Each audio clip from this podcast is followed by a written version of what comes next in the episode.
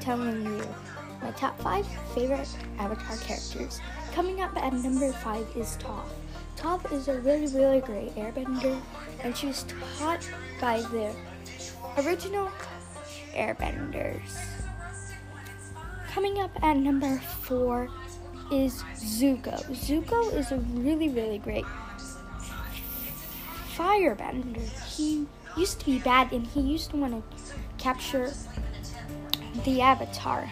And yeah, coming up at number three is Katara. Katara is a really, really great waterbender, and yeah, and she and she is Sokka's brother. Sokka is part of the water tribe, and coming up at number one is a tie between Aang, the Avatar, and Appa, his pet animal.